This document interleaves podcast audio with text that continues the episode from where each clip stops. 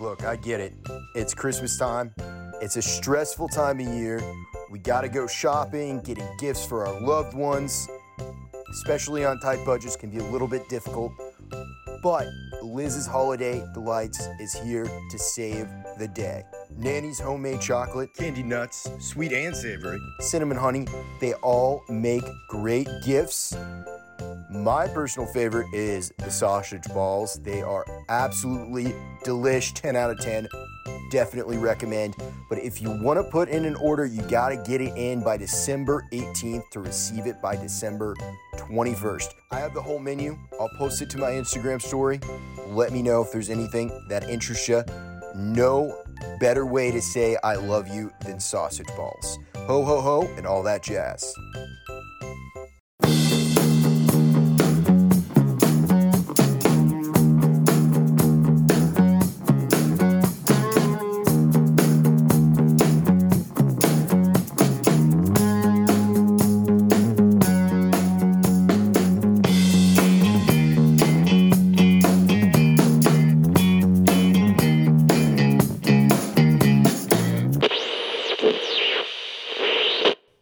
Toxic femininity. That is a thing. It's a thing. Johnny that no one- Depp. What's what's her name? I Uh. Amber Heard. Amber Heard. Woof, that Yeah. was a lot. yeah, well, that's a great example of Yeah, that. You yeah. know, um, it's all a way of trying to control, which is actually out of insecurity and fear.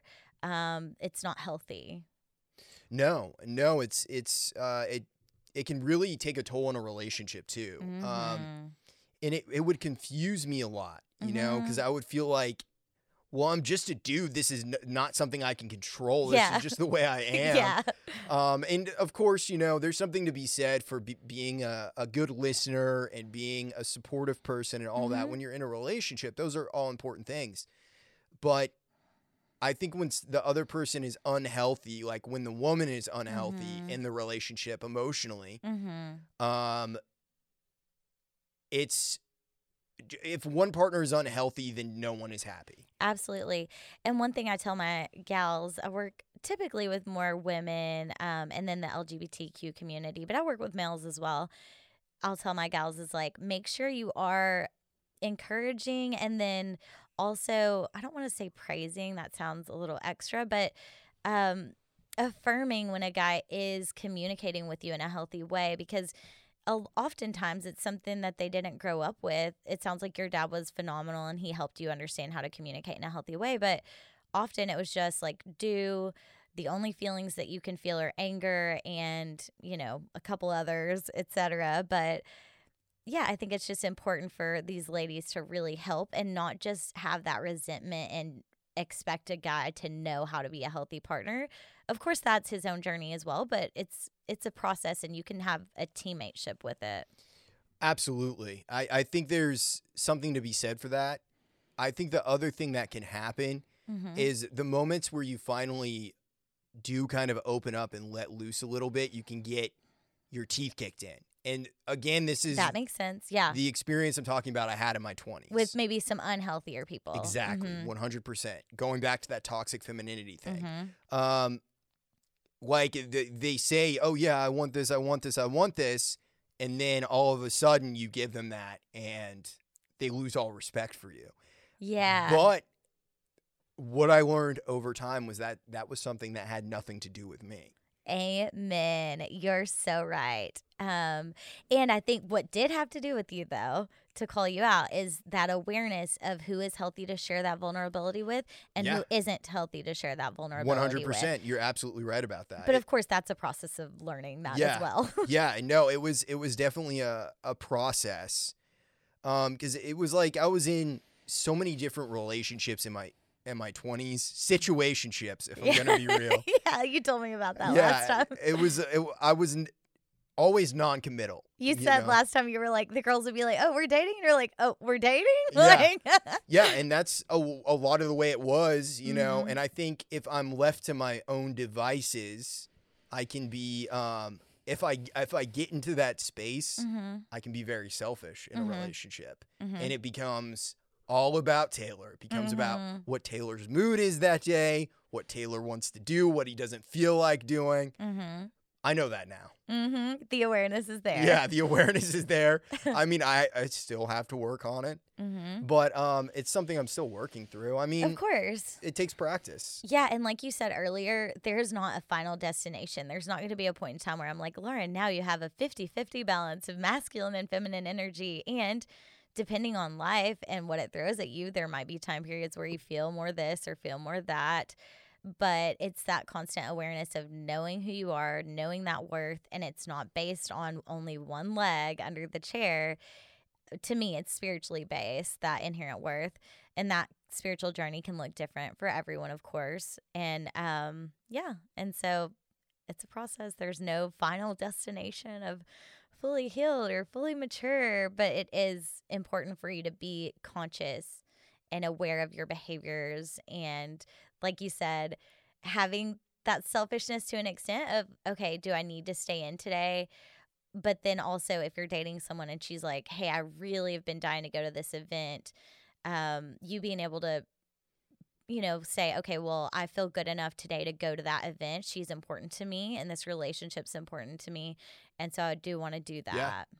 No, oh yeah, absolutely. Well, it's it's uh everything in life really comes down to compromise and Mhm. negotiation. Negotiation. That was our favorite term last. yeah. last podcast. Yeah, no. Well, it's like you have to be able to negotiate, but you also have to to have those boundaries Mm-hmm. of what you're willing to do and what you're not willing to Mhm. do. And every aspect in life is negotiation. Mm-hmm. And I think it's important to say a lot of that stuff to an extent up front, not like first date, second date, third date, but once you're really starting to get to know someone, communicating to them what is important to you. So for me, working out, yoga, all of those things are crucial to me feeling like a healthy person. And so, of course, there's going to be times where I'm like, oh, okay, I can skip yoga that night. But for the most part, that is a pretty standard thing that I am going to stick to in my life um, for right now, at least.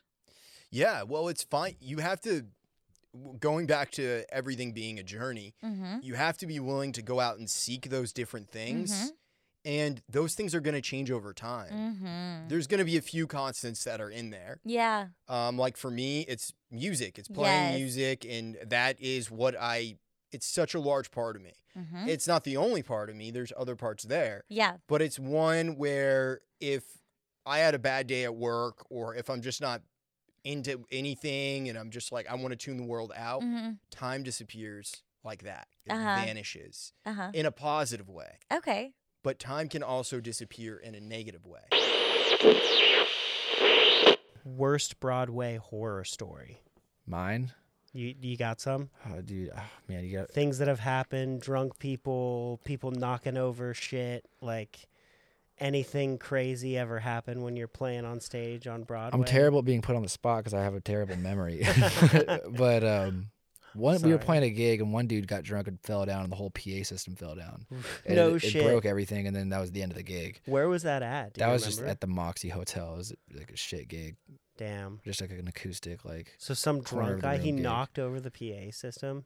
um, yeah. Damn. And so did the gig just end? That was it. Yeah, there's no sound. What you, I just picked up and left.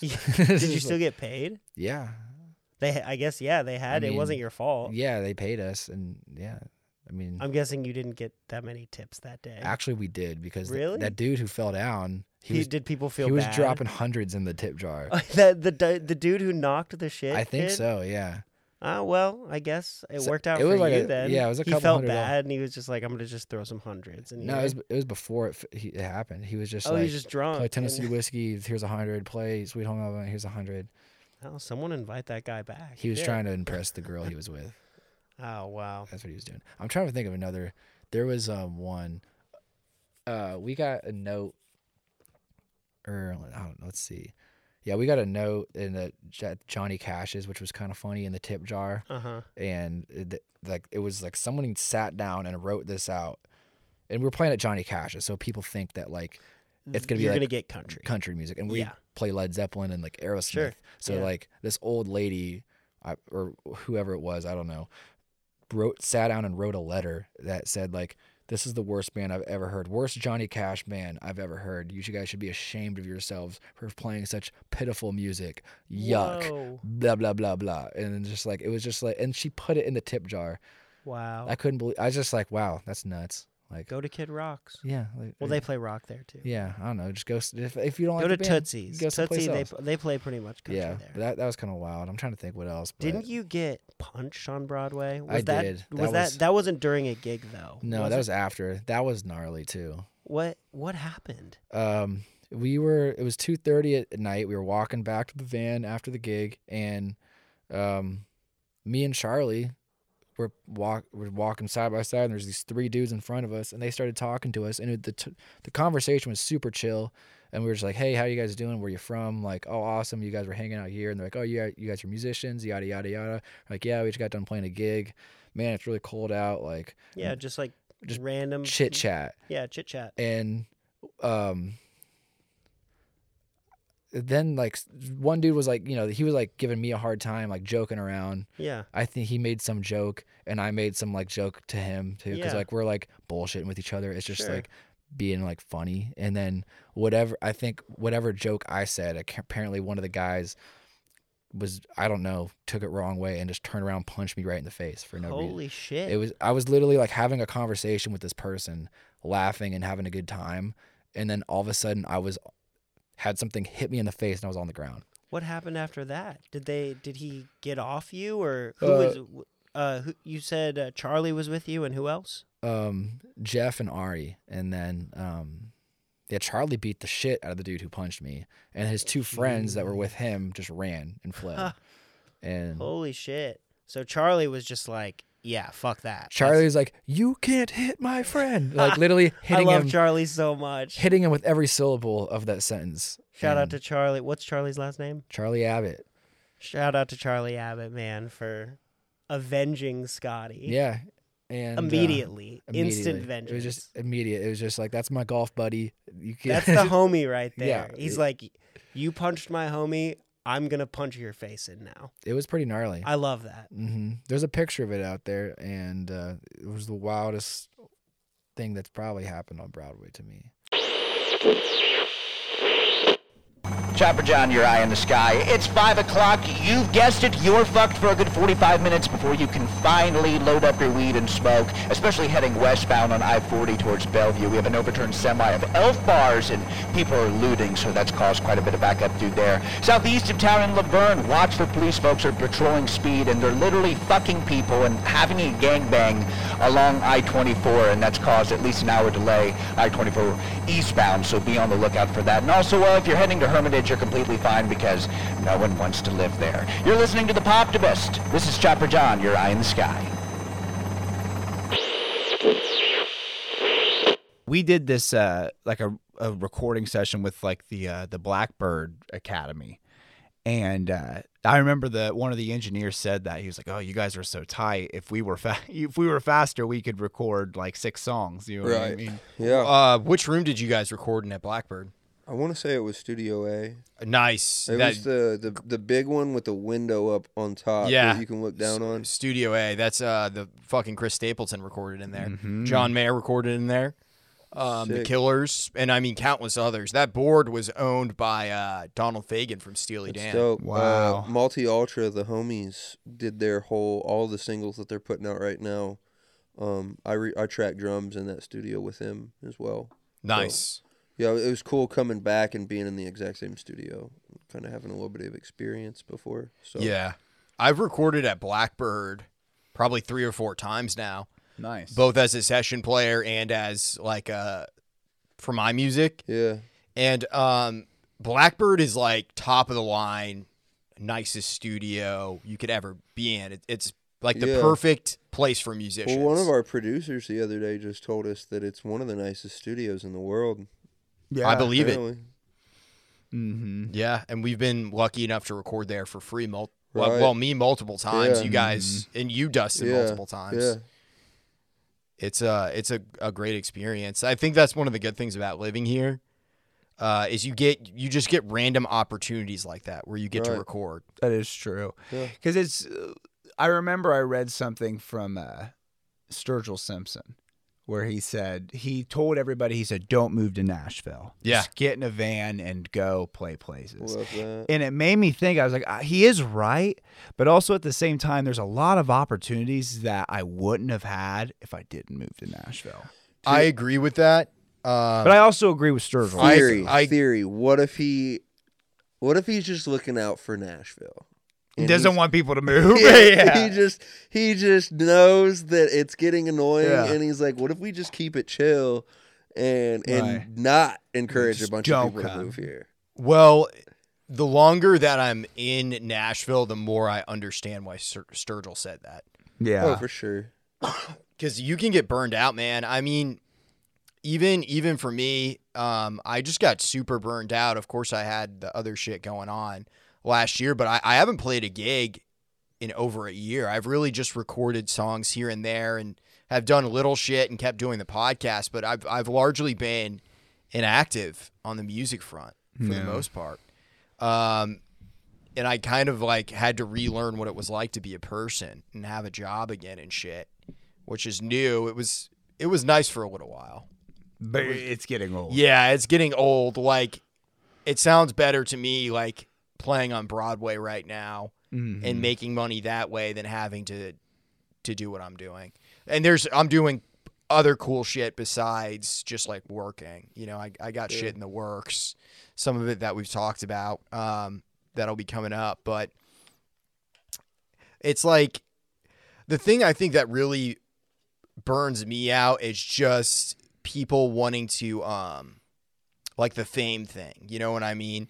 Like the music music business people that are our age that are trying to have careers as well Mhm. and they're working on Music Row and shit and it's just like they're always so not to generalize, but a, a large portion of them are needy and kind of whiny and very entitled about their terms and conditions to to even breathe in the same room as you. And I'm I'm just starting to get fed up with it, dude. I don't want to be nice about it anymore. So the people that are our age that have like industry jobs. Yeah. because there's They're a, lot bunch of, fucking cunts, there's honestly. there are, there's a lot of them, dude. Yeah. There's a lot of people our age that have industry jobs. What it makes you like high jobs too. Yeah. Well, uh it's just the more and more experience that I get here, I just don't want to be fucking nice to those people anymore. Yeah. I, I'm I'm personally fucking fed up with it. Um, I can't take it anymore, dude. I'm just so tired of uh, feeling used and abused by people. You know, like they hit me up, want to come on the podcast, or I meet them, they seem cool, but it turns out I, I don't, know. I don't want to talk like massive shit, but it's just more and more frustrating as time goes on where I really don't want to fuck with it anymore. Like I I don't know if I would be in Nashville right now if it wasn't for like my family being here and like you, friends like you guys being here. Yeah, Because I'm just sick of it, man. yeah. I'm just sick of the bullshit. my my experience with uh working with anybody in the quote industry is like industry guy A. Every decision he's telling you that you should make, he also tells you it's not like I like this. I don't like this, but industry guy B told me that it has to be this way.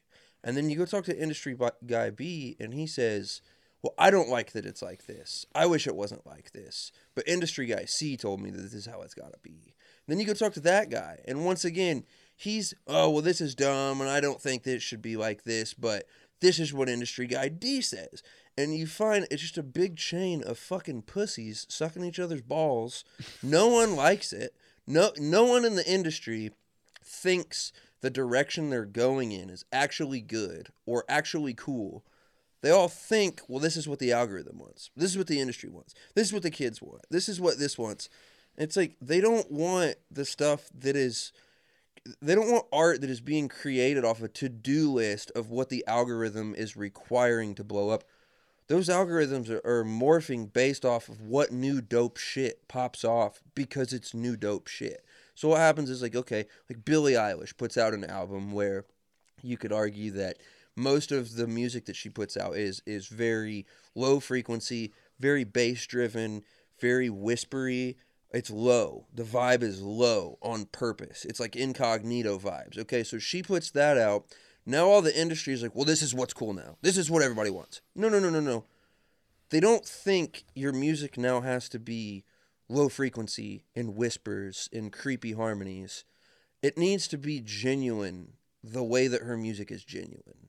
That's what people like about it. They're not specifically focused on like, oh well, she did A, B, and C, so if you do A, B, and C, you'll be popular. And I feel like most of the industry, whenever something pops off, it's a bunch of pussies not actually doing stuff. They're just writing books about people that are successful, how they think that that person did it, and how you can do what that person did to allegedly become a successful. But it's like that person didn't get there by a step by step process following some formula. They created a new formula. And I just feel like that most of the industry people that I talk to are so focused on following the format, following the formula, following the thing that the numbers said, the statistics said to do, and they're not following the thing that created the statistic in the first place. The the more sense? ethereal part of it. the actual source of where the shit's coming from in the first place. Yeah. Um, and I think that that's something that everyone has, and everyone's is different. So it's like if, if you tap into your little superpower, it's gonna blow up. And then some dipshit in a suit is gonna be like, well, this is what's hot now. This is what everyone needs to do. And then I'm gonna come out with my genuine product, and that's gonna be dope. And then people are gonna say, well, now it has to be like this. Let's copy off of this guy because that's the market now. So I feel like there are industry people that that recognize that and that know like oh no people like what's genuine people like real stuff. Especially now I think people are really seeing through the TikTok thing and they're really seeing through all the trends. Uh, I think it is kind of a phase that is slowly fading out. Um, but yeah I would say overall it just seems like one guy's pleasing his boss who doesn't want to do any of the things that he needs to do to please his boss, but he thinks his boss wants it. And then you find out his boss is doing the exact same thing for his boss, who's doing the exact same thing for his boss. It's corporate America. And they all they all think it's a bad idea, but they're doing it because the next guy up told them that it was a good idea. But he doesn't actually think it's a good idea either. You know what I mean? Right. So it's this big chain of people with money lying to themselves and then making us abide by their Decision. it's just pathetic bullshit. No, it's just like what you said. It's corporate they're just America. Yeah, spineless. it's I just mean- corp- It's a giant corporation with billions of dollars. Yeah. Well, it's it's also they do. They, I mean, the music industry has never been big on risk, but they used to be a lot bigger on risk because now, like, it's just shrunk. The game has changed. Mm-hmm. It's just the way it is. It's not bad or good. It's just how it is. It's just different. It's just different. But what's interesting is when you get up close to these people that have the power and you you talk about these things, they're not jazzed about fucking TikTok, dude. Like they're not like any industry person isn't like, "Oh my god, Spotify is amazing." They're they're kind of pissed that the the modern music world has shifted into this thing that's really hard to make money off of for some people. But they're just like, "Well, this is the way that it is now." And I think everyone is so quick to adapt because they want to succeed that there's no time because we're all scrounging to survive. There's no time for anybody with power to sit and be like, wait, this sucks and no one likes it. How do we create a, a more organic and genuine way to go about this? Um, but I don't think anyone really, wh- when you dive into any of these people we're talking about and you look at their individual daily lives, does do any of these people even have the time to be self aware enough to realize the things that we're saying? Or are these motherfuckers just showing up to work, clocking in, and doing their job? And that's just how the cookie crumbles. I think I think it's the second one. Honestly, I mean, I think it's They're still it's- pussies. Yeah, they're just still yeah, absolutely 100%, but I think too a lot of those people were people who have a dream to be an artist Yeah. versus be in a, uh, somewhere along the way they they quit, they give up. Yeah. Which maybe not even saying quitting or giving up is is the the right term. Didn't work out. It didn't work out. Maybe they started having kids, life circumstances, whatever. I can't fault anybody for that shit. But I feel like in a weird backhanded way, they take it out on artists. I feel like people like us are seen as peasants by them. They look down on us. there's some people for sure. I I feel like I've had some relationships with you could say industry people where they're very friendly. You know what I mean? They're very friendly and like genuine. You Yeah. know what I mean? But I, I that doesn't mean that everyone is though, for Mm, sure. yeah. Especially someone you don't know going into it. You know what I mean? I think that the more experienced a person is, um, the more faith that you will typically see them have because they've seen that it is possible to do the impossible. Uh, but you're right. It's it, those who can't do teach, and and I know that because I used to be a teacher, and uh, I think a lot of these industry people are. Well, I didn't make it doing weird music, so weird music must not sell. It couldn't have been my fault. Weird music just must not be the cool thing because my weird music didn't take off. So you can't make weird music because it won't work. And that's how they think because they've never been that successful. Whereas if you're going to work with somebody who does have experience with success, they're going to have a higher ceiling saying, you know, try it because it can work. Uh, and I, I think it's pretty common to find people who have done less and less typically be more vocal about limitations and ceilings because they don't they've never experienced what it's like to to wear the ring. You know what I mean? The Ring of Power. Yeah.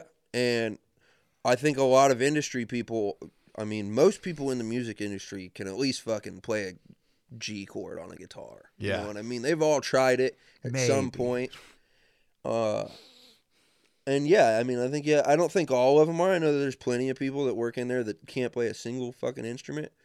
Um, but overall, I would agree. I do feel like a lot of it is they tried and, and whatever didn't work out for them, they have convinced themselves that this could never work out for anybody because it didn't work out for me. Um, in New Jersey, I kind of felt I New, Jersey, New York. I was northern New Jersey, and I was definitely more Jersey than New York, but spending plenty of time in New York also. And I kind of had felt that I had hit that same place where I was like, um, you know, I was not the top dog by any means. There was better players and people busier than I, but I was very busy. I would say I probably did burn out. Um, I also had some lousy experiences with like, I went on tour with a woman who didn't pay us after, you know, a month of touring with her. And I had signed a contract and gone into that whole thing. And that experience was really, really lousy because it, it was uh, a moment where when she gave us the contract, I thought I had done it. The thing that everybody, it was, we were on retainer. So I was getting paid for sitting at home and getting paid for on the road. And it was in the contract. And I was like, this is the dream. This is what every musician wants is to be paid, you know, Regardless. Right. You know, like that's how, and I, it, I should have seen it coming because it just, sa- it was, it sounded too good to be true. It was too good to be true. What what was her deal like? Not not asking her her name or anything like that. What was the genre and Sure. What was the situation of how you got that gig? So it was, it was a blues artist. Um, I got the gig through a bass player that I was, v- uh, so yeah. So basically, the b- bass player, her name's Justine. Um, huge fan of Justine. Justine was playing bass for an- another organ player named John Ginty.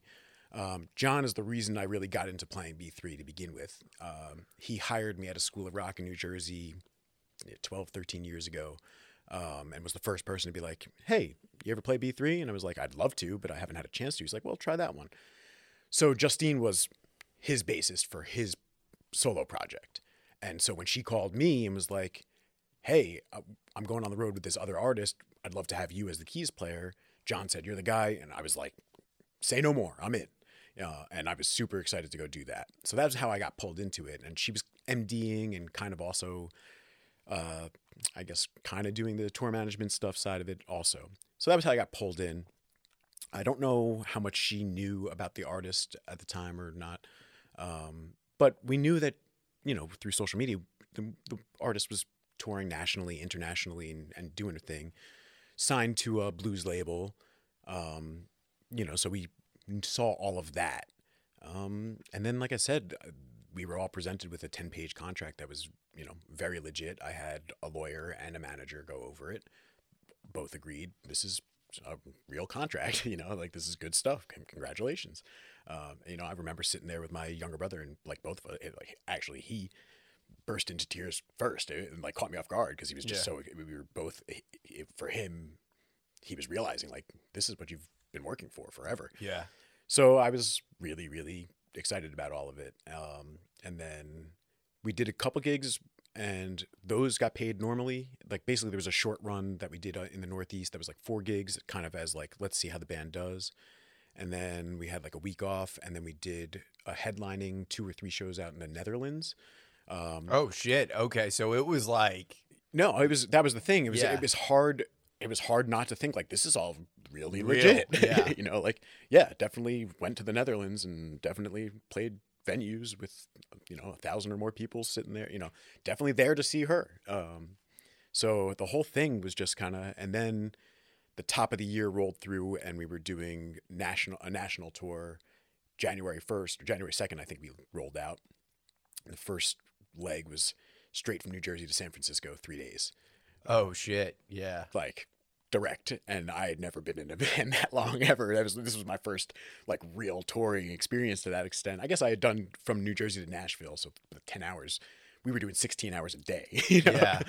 Um, and then going and playing a gig. We and, hopped and then, out- and loading out and then we got to San On to the Francisco. next one. We got to San Francisco, hopped out of the van, and we were playing. You know that we had just enough time. I remember my buddy and I.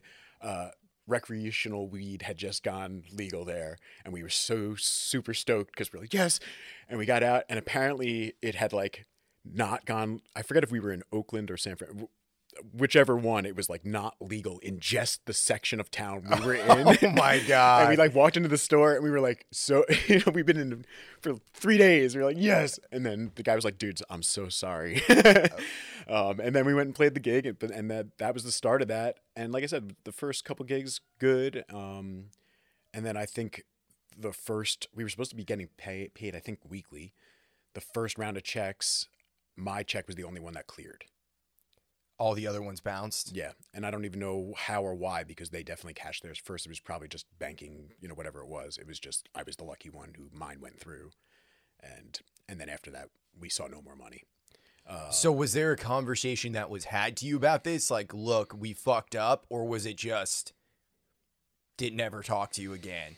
Gave you the runaround. the runaround. I mean, basically, you know, she was telling us that the label was going to be helping out, and you know this that, and just you could ch- just um, oversights, like almost inexperienced. I when I look back on it, my gut is that she had probably done a lot of international touring, where a lot of the stuff had either been set up by, um, you know, when you go play a festival or something like that, so much of it is handled by the festival. It's all Yeah. like you're coming across the country, they're going to handle your flights, your travel, your hotel. Like th- th- this is where they've booked everything. There's not much planning in that. You know, you, you're not doing the driving, or you're somebody's shuttling you and that kind of stuff. Yeah. So I think all of that fell on her when she, you know we started, and and it's simple stuff like when you rent a van and start traveling across the country, you're going to need to do an oil change at some point when you've already done you know eight thousand miles Yeah. in the first three days. you? Yeah. Um. So it was like, you know, I think it was those kinds of things. It was just consistently missing, and she was, yeah. I don't know that she meant to be malicious. Yeah, I- for sure. You know, I don't think she was like, I'm gonna get Trying to fuck you. Yeah. Yeah, I don't. I don't think so. I gotta. I mean, I hope that really isn't who she is. Yeah. Um, I don't think it is, but it. You know, she, It still happened. yeah, and Yeah. she she's definitely never made good on it. And I still see on social media she's touring and this and that. We've we had reached out to different bands and groups of artists that had played for her just to be like, hey, did you get paid? like, have you ever been paid by her? Um, And what did they say? a, a lot basically what it seems like is like internationally she does so much more internationally i think we were like the trial run in the national Well, thing. it's so shitty, dude, because she should own it and be like, hey, I'm going to make good on this. This is totally my fault. I had so many oversights. Maybe introduce a new contract or some kind of payment schedule of when I'm going to pay you guys back and just be like, I fucked this up royally. This is on me. I'm going to figure out how to get you guys paid, though. anything It- it- Yeah. man she gave us nothing Yeah. not a, not a message to say hey i'm sorry i didn't make good on this hey none of that and Yeah. and to be honest with you justine definitely got it the worst because she the the van was on her credit. Like i mean all of this Oh, stuff was just left. We were just left. And you know and basically so at the end of that january month we were in houston. Uh, i think we had like three or four more gigs left on on the books. But um, we we as a band without her sat down and were like what what do we do? Like, know? morally, it's not, well, not even morally, but it doesn't even make sense to, to do it. Well, so that was the question. It became like, do we do we continue on and go play these gigs knowing that we're not going to get paid or yeah i I mean it, it was a hard question and for me i was i was struggling with the idea of coming home early and having to explain to people what happened Yeah. and telling that you know like i i was feeling like i was going to be judged negatively because of how this went down with this artist which that's not fair i you know i shouldn't have been thinking about that so much um but it it was just yeah i mean we, so we were in houston. We came to the decision to that we were going to basically tell her look we'll go play these gigs but you, the check is going to be handed from whoever's paying at these venues directly to us. There is no it's not touching your hands. Yeah. all of the money is coming to us and we're going to split it across us. We'll make sure, make sure gas and all that and then we are going home. Um, so we we did tough it out and finished it out um, Did, did you get the money from those gigs? yeah but i mean it was you It was minuscule compared to what you were bucks. owed. yeah, Yeah. for yeah a couple hundred bucks across for us to you know yeah.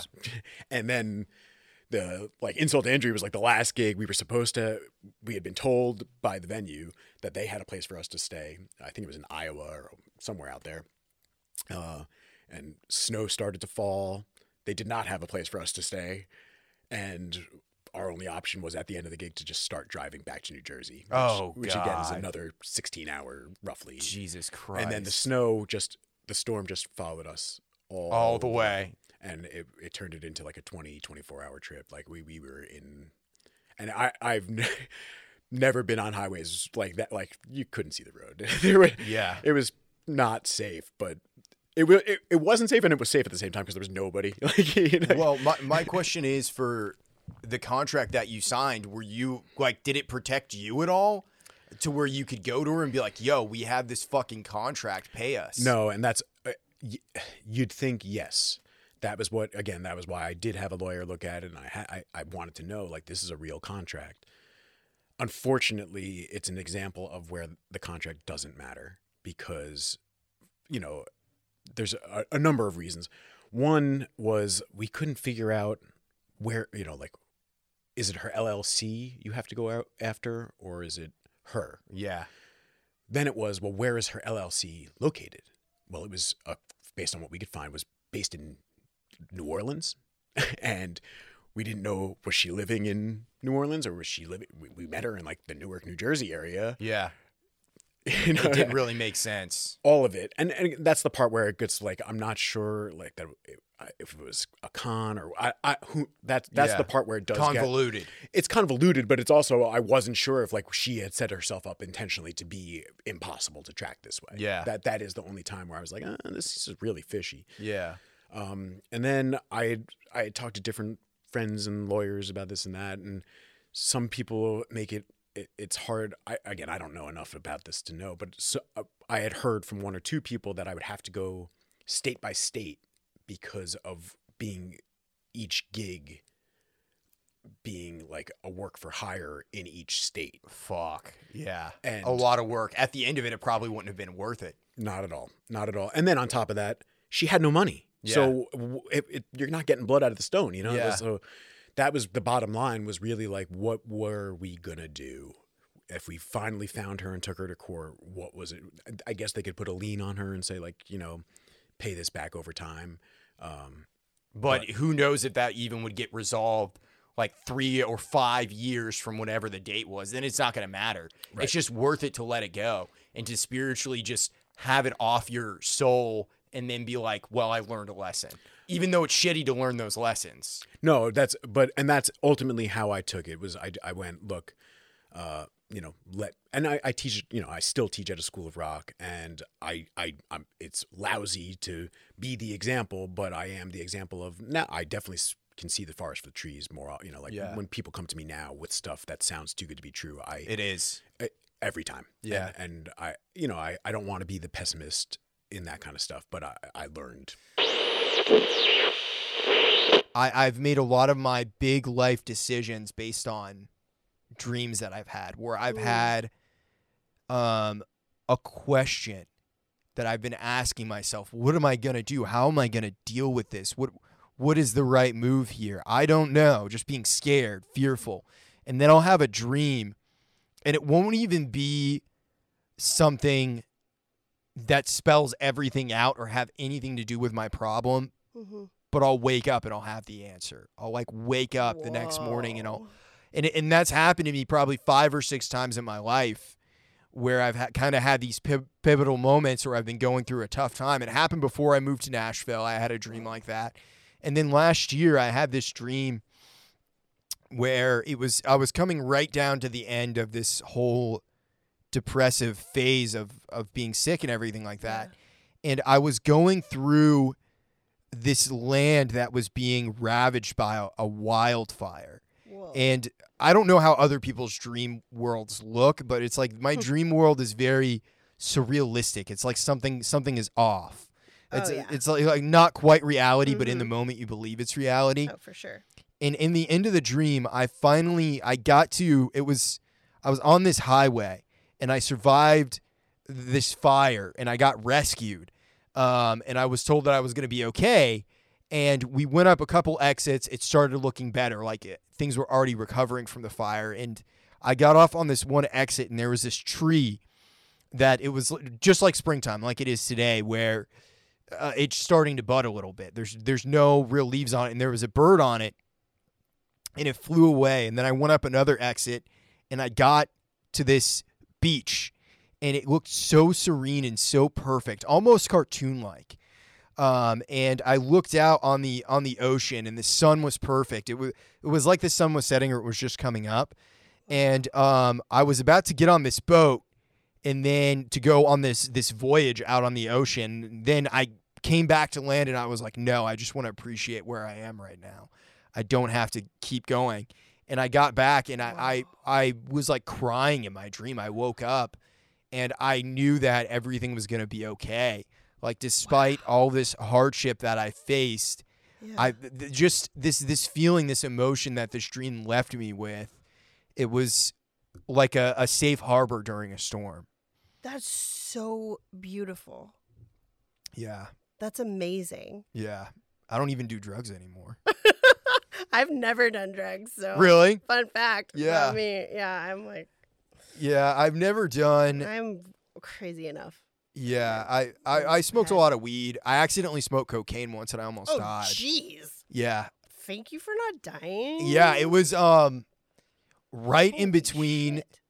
New Year's, like Christmas and New Year's of 2019. Oh my god. Um, what a and- pivotal time in the world. Yeah, exactly. It was it Mm. was a, a foreshadowing of the, of the Mhm. the times to come. But yeah. Uh, yeah, I almost fucking died. It was a horrible experience. Totally on accident. I wouldn't have voluntarily done cocaine Yeah. um, without knowing it was just the weed I had was lace. the hell? Um, and that was kind of another wake up moment, which was like, fuck. I haven't I haven't really smoked weed since then. I've smoked maybe like two or three times. I think obviously as as cliche as it sounds, it's like you get older, you appreciate things more, XYZ. But it's definitely the kind of place that I could definitely see like people who know people from Kokomo and go and visit, I could see them really liking Kokomo. Yeah. That makes sense to me for Yeah. some odd reason. Because it is kind of like a unique place. I do, and obviously I think like most places in America or really around the world, it's like there's just more people and I think as different I think there is like a gener- the generation of like elder millennials that maybe are having kids later so people are opening all these businesses so i do think there is just more to do in most cities and i think kokomo because I, I remember when i was like 21 growing up there there really wasn't like much to do other than like play music so i do feel like now it's like i don't know there's a little bit more of a scene it seems like for like creative people and stuff to do So you left when you were 23. Where did you go? i moved to la Okay. So I um I graduated from Kokomo High School in 2001, and then I wanted to go to Ball State, but I was like a really terrible student, so I didn't even. I actually got denied to Ball State. I wanted to be in the telecommunications program, and they said no. So I applied to IUK, which of course I got in, and uh, I went there for four years. I graduated with a degree in corporate communications, and then after that, I moved to LA to go to Musicians Institute. Okay. What was Musicians Institute like? So the uh, it was it was really great. I mean, it's definitely still there. I think um, the school that I went to there was called GIT, the Guitar Institute. I mean, at that time and even now, I they they have so many different programs. You can go there for drums, for bass, keyboards, production, singing, music business. Um, so that was definitely like there was like one guy I met there named Nate Lotz who I met like just posting on one of those like message boards. I was like, I want to be in a band, and my favorite bands are Coheed and Cambria and Mars Volta and King Crimson. And this guy Nate responded to that, and then it was through him that I met Tyler Johnson and Cam and all these people that are a big part of my life today. So I really look at like moving there was definitely the start of like I just felt like growing up in Kokomo, I, I took music really seriously. And I definitely think of, I worked at Sound of Music for four years all through college. I guess I consider that like the beginning of my music career just because I was like around good musicians and I was like super into it. So when I moved to LA, it was like, I was definitely very focused and was like, I think in 2005, my version of having a career in music was like, well, I know people will give me money to play guitar. So I moved there to, to do that. So what was it like when you first moved there? Were you kind of down in the trenches working shit, day jobs and stuff like that when you first got to LA? No, I took out a bunch of student loans, um, and I lived. I mean, you know, this was like mid 2000s, so I think it. I mean, I guess compared to other places, it was like very expensive, but I mean, I think it was like way less expensive then than it is now to live there. And I got an apartment like in Hollywood. I mean, it's just the stars all kind of aligned in a weird way. I had a guitar student at um, Sound of Music whose dad was a pilot, and I just was like, hey, I need to fly to LA to like look at this apartment and uh you know if if I, I wasn't even asking for anything for free i was like if you could just if there's any way you can help me out and he ended up getting me like me and um, my friend andrew rossborough who moved there with me like free first class tickets there and back and i literally That's went to la for a day looked at the place got it and then flew back and then so when i got there i just took out a bunch of money for student loans like i just said and um, just sort of like I taught some guitar lessons. I would actually take a Greyhound bus up to Bakersfield, which is like if you know that part of California, it's like 100 miles away. So it's not like a short trip because I had a friend that lived there. I'd go there and teach lessons, but it definitely wasn't to like buy food. It was I think it was just to get out of the city and to do I just again, just a bunch of student loan money. Yeah. So that that- Bakersfield is out in the desert, right? Yeah. That's where Mer- Merle Haggard is from, right? Uh, Buck don't know. Owens. Buck Owens is what's really popular for Bakersfield. Okay. He is like the Bakes, Bakersfield country sound is Buck Owens. Yeah. yeah. Yeah, and Merle's from California too, right? I think so. Yeah, I'm not for sure. I, I think his head. family I, is originally from uh, from Oklahoma, but uh, That makes sense. I think he was from California, which is kind of funny because you don't think of Merle Haggard as being someone from California. Yeah, well, I think Bakersfield. I think it's like the Bakersfield sound, and I and I think, I mean, I, I I loosely know the history of this, but I believe that was sort of where like the the prominent use of electric guitar was sort of. I think that's a lot of what Buck Owens was doing. and, Okay. um, For sure. So I, I mean, I think that's part of that. ba- I've actually played at the um, Buck Owens Crystal Palace a bunch of times, and it's a very like kitschy sort of Throwback. yeah, it's kind of a freaky little place. Very freaky, colorful place. Um, very cool. I've got um, when I was touring with Cam, we played there a bunch of times. I I did an opening set as a DJ for Cam on a tour, and I I got to perform there um, as well. Yeah, it's a Bakersfield definitely has like a special place in my heart. So I would go there and like, but yeah, like thinking back to it, it was like kind of crazy, like to drive a hundred miles to like teach a couple guitar lessons, you know. But it's all about that grind. How did you meet Cam? So when I was living in LA, I would say that the I lived in a bunch of different places, but the part of town that I lived in where I really felt like I kind of found my way and found my people was a, a part of town called Los Feliz. Some people say Los Feliz. Um, I moved into this apartment building with my friend Banna, and Tyler had hit me up kind of randomly around 2009 and was like, "Hey, I want to hire you to play guitar on something." And then we just happened to live in the same apartment building. Like he literally lived like right above me. It'd be like if here's Doug's here in the basement and Tyler's up there. Oh, like in the house. Mm-hmm. Yeah, that's like how close we were. So it was just like, well, this is just serendipitous and kismet. So like he I went up there, we started like working together. Definitely we're both kind of like he was starting to produce and I was like doing gigs and stuff but also producing people. So he had a roommate that was dating Cam. And so Cam would kind of come around and then she wanted to do some music And so Tyler brought me in to like play guitar on some of her demos and stuff, and we just got along really well. And then we were actually roommates at one time um, for maybe like six months or so. Um, and then, you know, uh, we just kind of stayed in touch and had, you know, my friend Anders, I went to GIT with. I kind of I introduced her to him and they began writing songs together and he definitely had way more of like the authentic country thing than I did. Um, growing up in Kokomo, I always heard country, but I feel like again, just sort of an era where I was like very like I definitely had like my taste that I was like very allegiant to and country. I like I definitely loved songs like Strawberry Wine and Wide Open Spaces. Great songs. Yeah. Um, yeah, like I swear, even though the I feel like the country version of I swear, I remember really liking the R and B All-4-One version Oh, when it was Oh out. yeah, yeah. Um, so looking back, I actually think I've always loved songs. Like you know, as you kind of like dig back to music from your youth, it's like I used to be such like a an elitist with music where I was just like, I only want the most like underground shit. Can I cuss? Yeah. Okay. And uh, Fuck yeah. and uh, I just like my tastes were so specific to something that maybe felt like it had some sort of integrity. But now I look back on a lot of that stuff and I'm just like, shit. Like my favorite songs are kind of the hits, right. you know, with some exceptions. So I guess my, that's my way of saying in meeting Cam, like really, I didn't know much about country music, but like in my time working with her between like from like 2011 till I stopped touring with her in 2018, I definitely got a crash course in Yeah. like country. And now, I mean, there's so much country music that I that, I love. That's so interesting that you said that because I grew up in like a bluegrass family where it was just always there. Yeah. But when I was younger, my older sister, I was always kind of listening to what she listened to Mhm. and Britney Spears, Backstreet Boys, all these like big pop songs. I, I loved it. Yeah. I thought it was great. And it was kind of kind of made me think of the same thing like well ultimately they're just good songs and Yeah, and, and when you look back, and I mean, and I think there's a reason why that stuff is just kind of getting recycled again, and people, re- and I think probably a hundred. I think there's so many. I, I think a hundred years from now, like when we're all dead, like I think people will still be like celebrating Jimi Hendrix Oh, and totally. Kurt Cobain. Oh and- yeah, and, definitely. You know, and and who knows what else?